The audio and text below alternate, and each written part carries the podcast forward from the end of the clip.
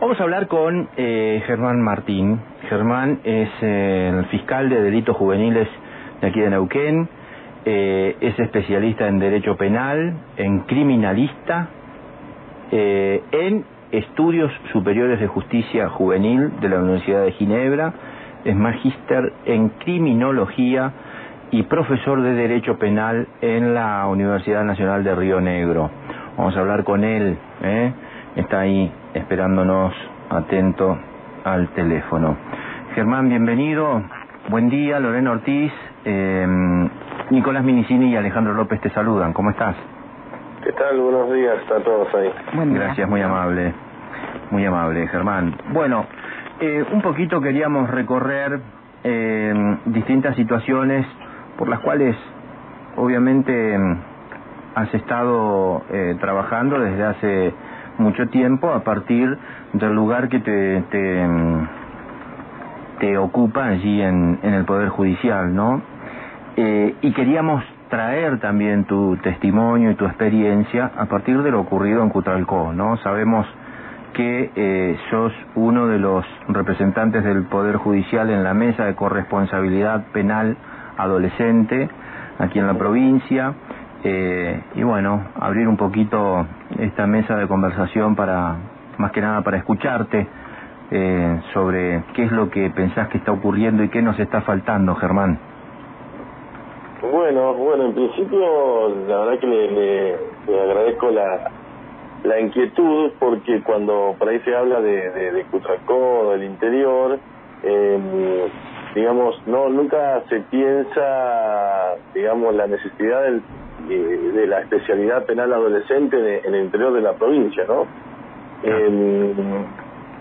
la provincia de Neuquén dictó en el año 99, el año pasado fueron sus, sus 20 años de la ley 2302, pero en el aspecto penal de adolescentes solo se aplica la primera circunscripción, digamos, lo cual es bastante en términos normativos bastante insólito, digamos, porque hay un doble estándar de juzgamiento ahí de los adolescentes del interior respecto o del resto de la provincia respecto acá de la primera circunscripción, digamos, ¿no? O sea, la justicia penal adolescente solo existe acá en la primera circunscripción, para decirlo así.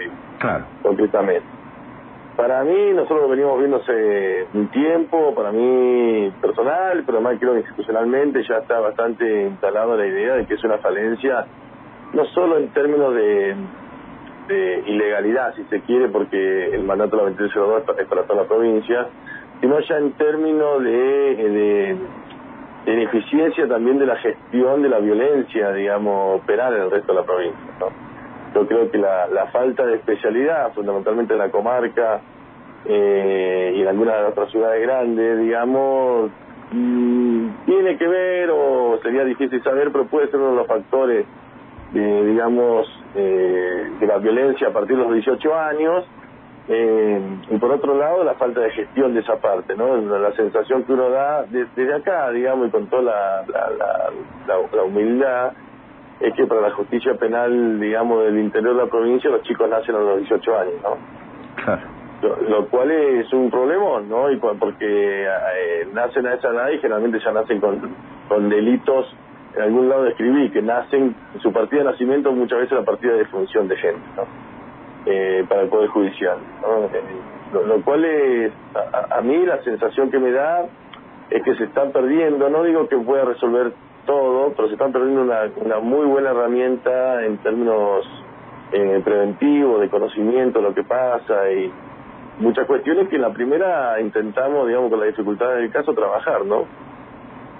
Y ¿cuáles cuáles son...? Eh, Yo, perdón, estuve ahora hace poquito dando una charla en, en, en en un ámbito escolar y un ámbito así de, gente comunitaria y eso, y le llamaba poderosamente la atención no tener ellos justicia penal especializada allí, digamos, ¿no?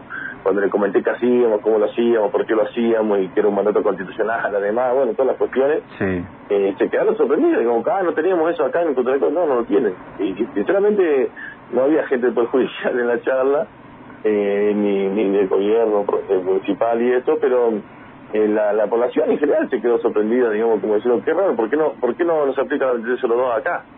En, en, en, estos en estos términos, ¿no? Claro. Eh, se podría hacer mucho mucho mucho preventivamente, no solo preventivamente, sino con muchas otras herramientas que trabajamos acá, esa conflictividad violenta que hay entre los 14 y los 18 años. ¿Cómo funciona acá, Germán? Y acá en la primera circunscripción, digamos, tenemos una justicia penal específica, un fiscal específico para todos los delitos cometidos por personas menores de 18 años. No distinguimos entre punible y no punible, digamos, nosotros trabajamos con 14 o 15 años también, con otras herramientas. Eh, eh, la puerta. Con otras eh, herramientas, pero trabajamos con 14, a partir de los 14, aún, aún a, veces en el caso de 13 años, ya estamos identificando cuáles son las problemáticas. La idea nuestra es buscar la etiología de las cuestiones, digamos, es decir, por qué pasa lo que pasa, por qué te está pasando lo que se está pasando, y tratar de no solo que dejen de cometer delitos, sino fundamentalmente que se proyecten para un futuro sin delito. ¿no? Ese es el, el plan nuestro. Entonces trabajamos a partir de los 14, 15, ya las herramientas son una, los 16 son otras, los 17 son otras. Y si vemos realmente que pasa todo nuestro proceso y realmente fue refractario a todas nuestras políticas, nosotros ya tenemos, digamos, es una anticipación para la Fiscalía de Adultos eso.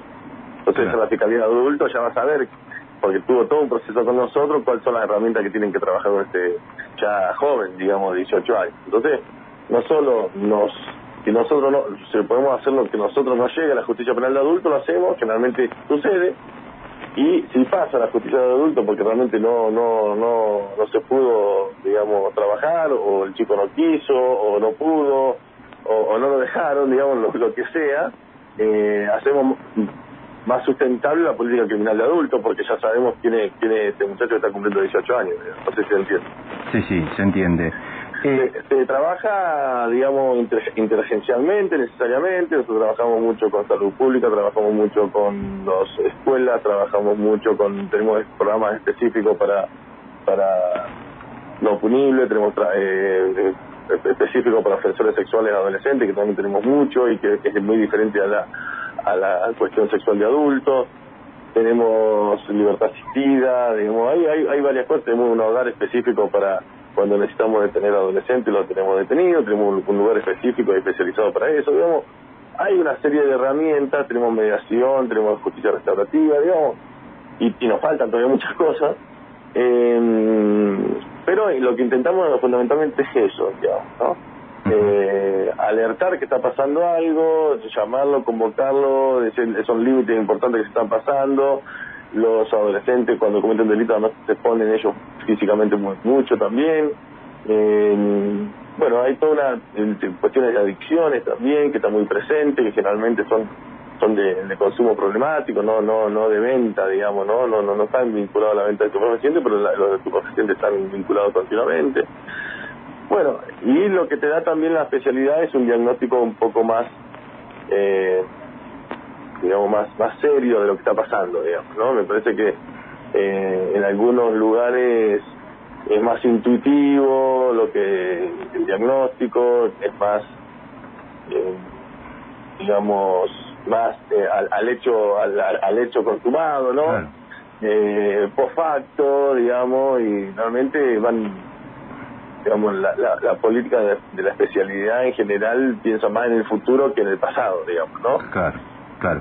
Vos decís, Germán, que eh, eh, el diagnóstico que por ahí tenemos nosotros sobre la situación en Cutralcó no es tan científico. Eh, seguro.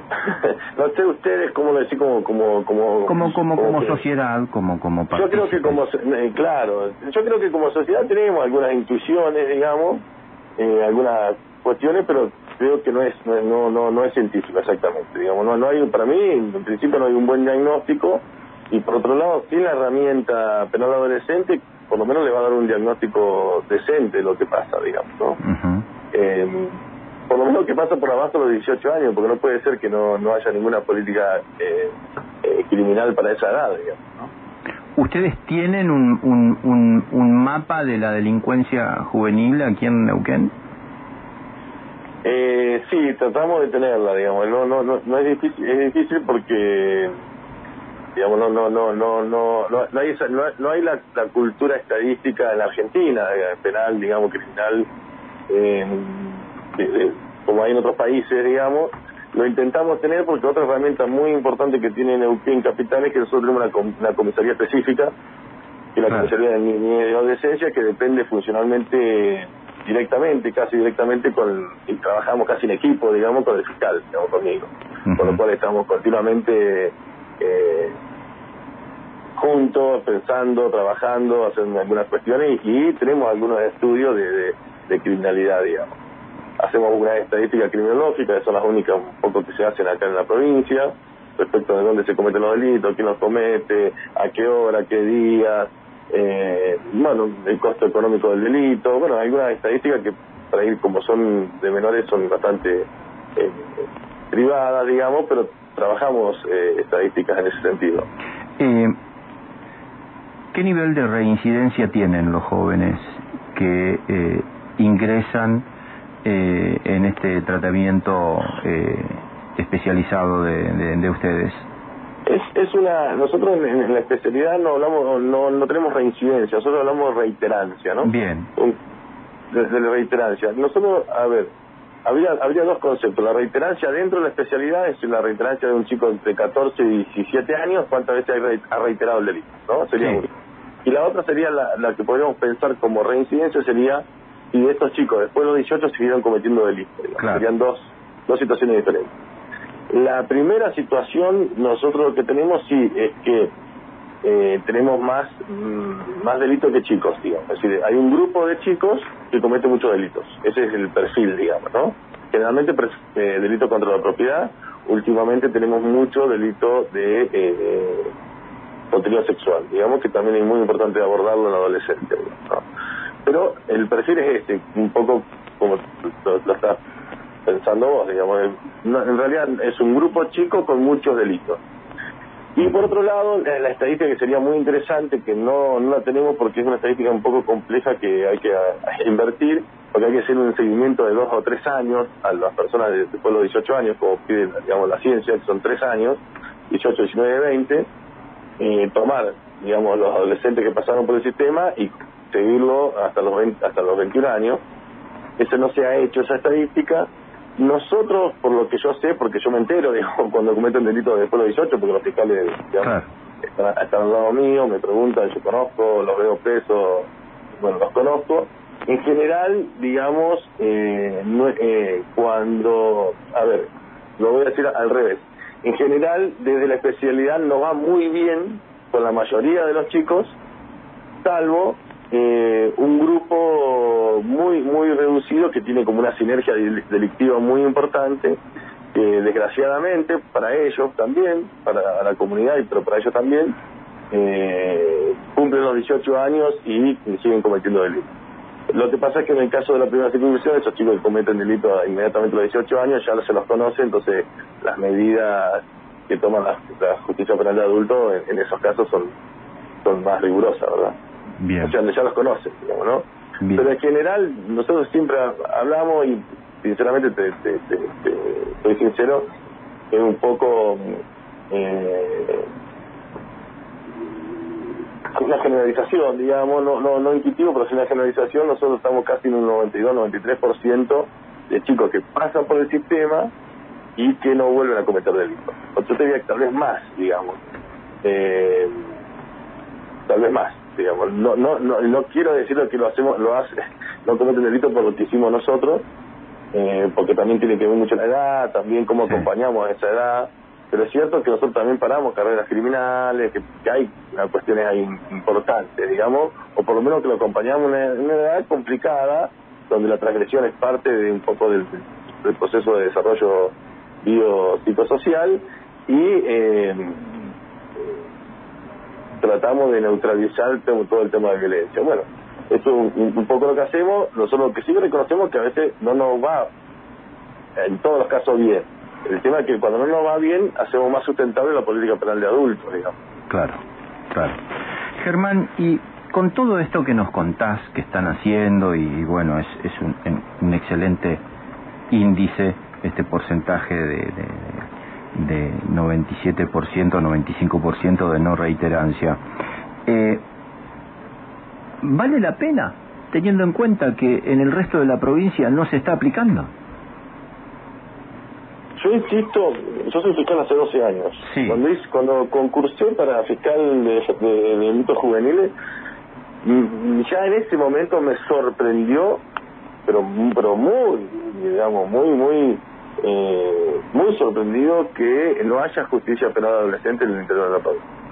Pero en ese momento yo mantengo mi, mi sorpresa, digamos, porque es muy raro que suceda que en la misma provincia haya dos justicias. Es raro, yo no, no es bastante exótico esa situación. Eh, a partir de hace dos años yo ahora he encontrado otros otros personas también sorprendidas y, y, y, ya han hecho un poco más eco de mi de mi de, mi sorpresa, de la necesidad que exista y de, de, lo, de, lo, de una herramienta que, que puede ser interesante. Yo no, no, creo que se resuelva eh, digamos, de una sola manera. Lo que sí está claro es que con más patrulleros y todo lo que están haciendo, pues, tampoco se está resolviendo mucho, digamos, por lo menos que lo intenten. Hace dos años que yo ya tengo otra, eh, digamos, desde la mesa de responsabilidad penal, uno de los principios éticos que hemos tenido en la mesa es decir, bueno, no avancemos solo en la primera circunscripción, digamos, porque si no vamos a fortalecer este doble doble estándar de juzgamiento que hay, porque vamos a terminar en la primera circunscripción del primer mundo. De hecho, la primera circunscripción nosotros somos muchas veces presentados como modelo a nivel nacional, eh, nos estudia, digamos, continuamente. Eh, si, yo, si nosotros si seguimos mejorando la primera y no hacemos nada para, para el resto de la provincia, vamos a profundizar eso. Entonces, como mandato ético, dijimos, no, no, hagamos lo que tenemos que hacer en la primera, pero también promovamos que exista algo en, la, en el resto de la provincia.